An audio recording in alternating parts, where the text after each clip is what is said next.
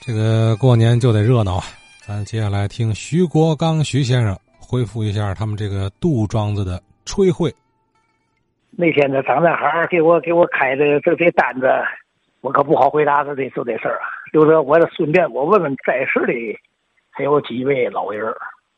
杜庄这个吹会名气太大，这是在我小时候记事的时候，黑大爷、杜庄、乔牙烟也会的会头。他们那阵儿京三线还没通了，北京王爷侯爷请杜庄子的吹会上北京去吹去。这再早啊，天津市买卖看大买卖的大户人家请杜庄吹。这个杜庄的吹会不是为死人服务的，是为活人服务的，吹的是城门打操的戏文，定军山还有借东方，就是所以说这些戏吧，杜庄吹这帮是无偿的，不是收费的，谁请来呢？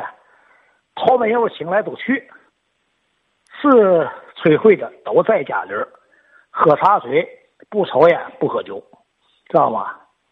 最露脸的一回，中华民国元年五族共和，由北京那王爷发起的请杜庄的到北京去吹会。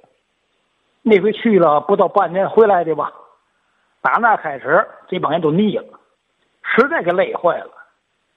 后来又去了北京，又北京王爷请杜庄去吹会去，从北京的广播给杜庄的吹会录的盘，城门打套啊，所有吹这些会的吹这些单子灌的盘。这个盘他回来之后，王爷送杜庄吹会一套带回来了。这老人回去给我说啊，这盘厚大，不跟咱现在那黑唱盘似的。这个一解放呢，公所一解散呢，杜庄大户呢就把这一套盘呢就拿家去了。到文化大革命，杨辉明整个都给砸了，砸这套盘也可惜。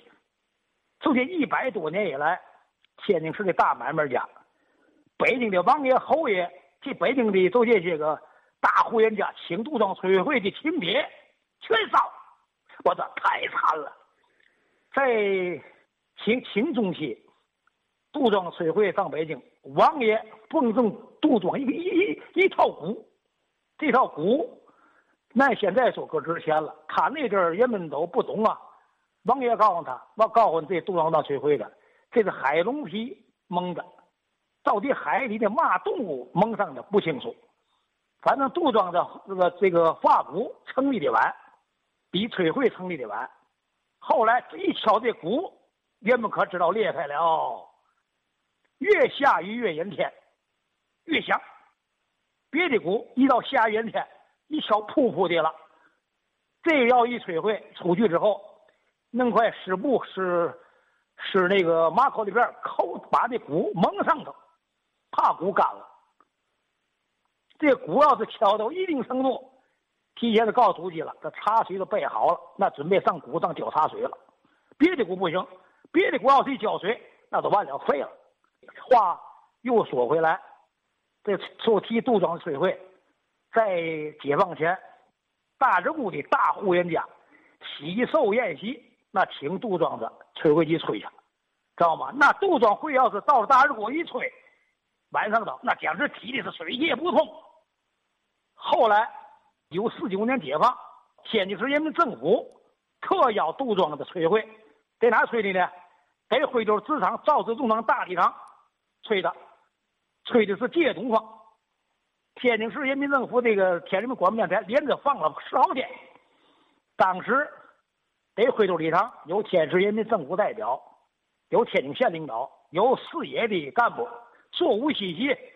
那场会吹的那达到顶峰，登峰造极了。这个吹会完事之后就是发鼓，一直耍了一宿。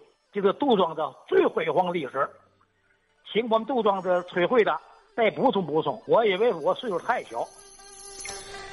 好啊，这是徐先生。咱节目就得这样啊，你问我答他也聊，有互动有补充，